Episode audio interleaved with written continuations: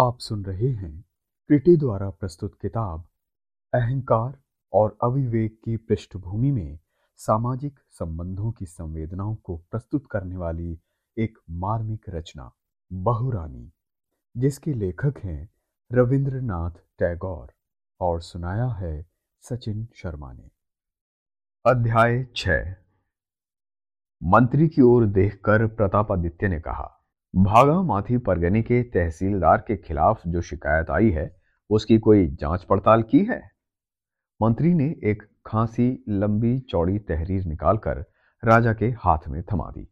उसे थोड़ा सा पढ़कर राजा ने जामाता की ओर देखते हुए पूछा, पिछले साल की तरह इस बार तो तुम्हारे यहाँ बाढ़ नहीं आई? रामचंद्र, जी नहीं। अश्विन मास में एक बार जरा पानी बढ़ा। प्रतापादित्य मंत्री, इस तहरीर की नकल तो रख ली है ना? ये कहकर वो पुनः उसे पढ़ने लगे। जब पढ़ चुके तो जामाता से बोले, जाओ, अंतपुर में जाओ। रामचंद्र धीरे धीरे उठ खड़े हुए। अब उनकी समझ में आ गया कि प्रतापादित्य उनसे किस बात में बड़े हैं। यशोहर के राजप्रसाद में, आज कर्मचारी गण अत्यंत व्यस्त हैं। राजा के जामाता आएँगे। इसलिए नाना प्रकार के आयोजन किए जा रहे हैं।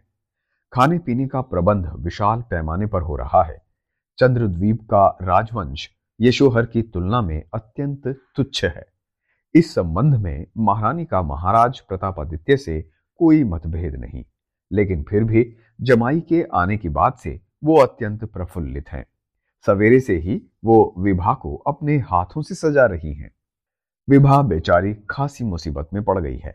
कारण यह है कि साज, सजावट और श्रृंगार के संबंध में प्रौढ़ा माता और युवती पुत्री में काफ़ी रुचि मतभेद है। लेकिन इससे क्या? विवाह की भलाई किस बात में है?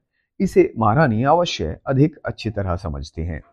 विवाह की धारणा है कि फिरोजी रंग की तीन तीन पतली चूड़ियाँ पहनने से उसके गोरे हाथ बहुत अच्छे दिखाई पड़ते। किंतु रानी, उसे सोने की आठ मोटी मोटी चूड़ियाँ और हीरे का एक मोटा कंगन पहनाकर इतनी अधिक प्रसन्न हो उठी हैं कि दिखावे के लिए राजप्रसाद की समस्त बूढ़ी दासियों और विधवा बुआओं को बुलवा भेजा। विभा जानती है कि उसके छोटे सुकुमार चेहरे पर नथ कभी शोभा नहीं दे सकती, किंतु महारानी ने उसे एक भारी भरकम नथ पहना दी है और उसके चेहरे को कभी बाएँ और कभी दाएँ घुमाकर बड़े गर्व के साथ निरीक्षण करने लगी। इस सबको विभा ने चुपचाप सह लिया। किंतु रानी ने जिस ढंग से उसके बाल बाँध दिए, वो उसके लिए एकदम असह्य हो उठा। वो चुपके से सुरमा के पास जाकर अपनी पसंद का जूड़ा बंधवा लाई। किंतु वो रानी की नज़रों से बच ना सकी। उन्होंने देखा कि केवल जूड़ी के दोष के कारण विवाह का समस्त श्रृंगार चौपट हो गया है। उन्होंने बिल्कुल साफ़ साफ़ देख लिया कि सुरमा ने ईर्ष्या और द्वेष के कारण ही विवाह का जूड़ा बिगाड़ दिया है। उन्होंने सुरमा के इस निकृष्ट उद्देश्य के प्रति विवाह को सचेत कर उसकी आँखें खोलने का प्रयत्न किया। बड़ी देर तक बख जख करने के बाद जब वो अपने मन की सी भड़ास निकाल चुकी और उन्हें अपने उद्देश्य की सफलता का विश्वास हो गया तो उसका जूड़ा खोलकर पुनः अपने ढंग से बाँध दिया। इस प्रकार विवाह अपने जूड़े, अपनी नथ, अपनी मोटी मोटी चूड़ियों और जड़ाऊ कंगनों के साथ अपने हृदय के आनंद भार को लेकर खासी परेशानी में पड़ गई है। वो प्रयत्न करके भी उस असीम उल्लास और आनंद को अपने भीतर बंद करके नहीं रख पा रही है। नेत्र और मुँह की राह वो बिजली की भांति चमक चमक जाता है। उसे लगता है कि महल की दीवारें तक उसकी खिल्ली उड़ा रही हैं। युवराज उदयादित्य ने आकर गंभीर, स्नेहपूर्ण, प्रशांत आनंद से विभा के सलज्ज हर्षपूर्ण मुखमंडल को देखा। वो इतने प्रसन्न हुए कि घर में आकर स्नेहपूर्ण, मृदुहास के साथ सुरमा को चूम लिया। इतने में बसंत राय विभा को ज़बरदस्ती खींचते हुए कमरे में ले आए। फिर उसकी ठुड्डी उठाते हुए बोले, देखो भैया, एक बार अपनी विभा का मुँह तो देखो। सुरमा, ओ सुरमा एक बार देखो, आओ। आनंद से गदगद होकर दादा साहब हंसने लगे। फिर विभा के मुँह की ओर देखकर बोले, इतनी खुशी है तो खुलकर हंसती क्यों नहीं? प्रतापादित्य से उनके साले ने आकर पूछा, जमाई राजा के स्वागत के लिए कौन गया है? उन्होंने कहा, मुझे क्या मालूम? फिर ये पूछे जाने पर कि आज रास्ते में रोशनी तो होगी? महाराज ने नेत्र विस्फारित कर कहा, होगी ही। ऐसी तो कोई नई बात नहीं है। साले साहब संकोच के साथ बोले, नौबत तो बजेगी ना। राजा ने जवाब दिया, इन सब बातों पर सोचने का समय मेरे पास नहीं है। वास्तव में गाजे बाजे के साथ किसी जमाई को घर ले जाना राजा प्रतापादित्य का सिर दर्द नहीं था। ये सब देखकर रामचंद्र के सिर से पाँव तक आग लग गई। उन्होंने यही समझा कि जानबूझकर उनका अपमान किया गया है। पहले ऐसा हुआ है कि चकदीही पहुँचते ही उनके स्वागतार्थ राजघराने के लोग आ जाया करते थे। इस बार चकदीही से दो कोस आगे बढ़ाने पर वामन हाट में दीवान जी उनका स्वागत करने के लिए आए। खैर दीवान जी ही आए तो क्या उनके साथ केवल दो ढाई सौ आदमी नहीं आ सकते थे? क्या सारे यशोहर में पचास आदमी नहीं मिले? राजा को लेने जो हाथी आया, रमाई भांड की राय में स्थूल काय दीवान जी उससे कहीं ज़्यादा मोटे तगड़े और भारी भरकम शरीर वाले थे। रमाई ने दीवान जी से पूछा, ये शायद आपका अनुज है? दीवान जी भले आदमी थे, उन्होंने धीरे से मुस्कुराकर कहा, जी नहीं, वो हाथी है। तुम्हारे राजा जिस हाथी पर चढ़ते हैं, वो भी इससे काफ़ी बड़ा है। राजा ने क्रोध में भरकर दीवान से कहा बड़े हाथियों को राज्य के काम से दूर ले जाया गया है। नगर में कोई बड़ा हाथी नहीं है, दीवान ने उत्तर दिया। रामचंद्र को ऐसा लगा कि उसे अपमानित करने के लिए ही हाथियों को कहीं दूर भेजा गया है, वरना ऐसी कौन सी आफत आ पड़ी थी?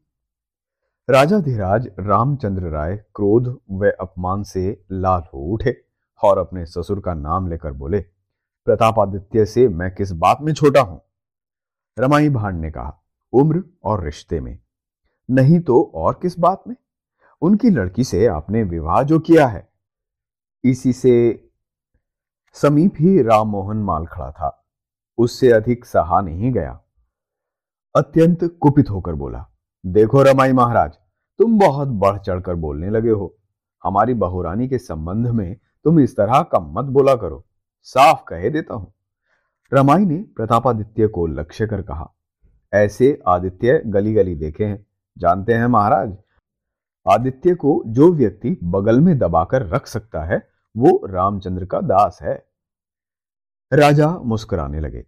राममोहन धीरे धीरे चलता हुआ राजा के सामने आ खड़ा हुआ और हाथ जोड़कर बोला, महाराज, ये ब्राह्मण आपके ससुर साहब के नाम पर जो चाहे बकता है। ये मुझसे सहा नहीं जाता। हुक्म हो तो इसका मुँह बंद कर दूँ? राजा ने कहा राममोहन तू चुप रहे। राममोहन वहाँ से दूर चला गया। रामचंद्र राय उस दिन छिद्रान्वेषण कर इस नतीजे पर पहुँचे कि प्रतापादित्य उनका अपमान करने के लिए बहुत दिनों से विस्तृत योजना बना रहे थे। मारे गुस्से के वो अपना आपा खो बैठे। उन्होंने निश्चय कर लिया कि प्रतापादित्य के सामने ऐसा रूप दिखाएँगे कि वो भी समझ जाए कि उसके जामाता कितने बड़े आदमी हैं। जब रामचंद्र राय प्रतापादित्य से मिलने गए तो वे अपने राज दरबार में मंत्री के साथ बैठे थे। प्रतापादित्य को देखते ही रामचंद्र राय सिर झुकाए हुए धीरे धीरे आगे आए और उनको प्रणाम किया। प्रतापादित्य ने किसी प्रकार की खुशी या उत्साह प्रकट नहीं किया। शांत भाव से केवल इतना बोले, आओ, अच्छे तो हो ना?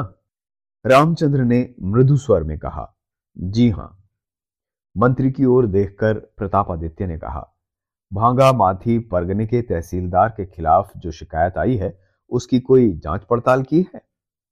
मंत्री ने एक खासी लंबी चौड़ी तहरीर निकालकर राजा के हाथ में थमा दी। उसे थोड़ा सा पढ़कर राजा ने जामाता की ओर देखकर पूछा, पिछले साल की तरह इस बार तो तुम्हारे यहाँ बाढ़ नहीं आई? रामचंद्र, जी नहीं। अश्विन मास में एक बार जरा पानी बढ़ा। प्रतापादित्य मंत्री, इस तहरीर की नकल तो रख ली है ना? ये कहकर वो पुनः उसे पढ़ने लगे। जब पढ़ चुके तो जामाता से बोले, जाओ, अंतपुर में जाओ। रामचंद्र धीरे धीरे उठ खड़े हुए।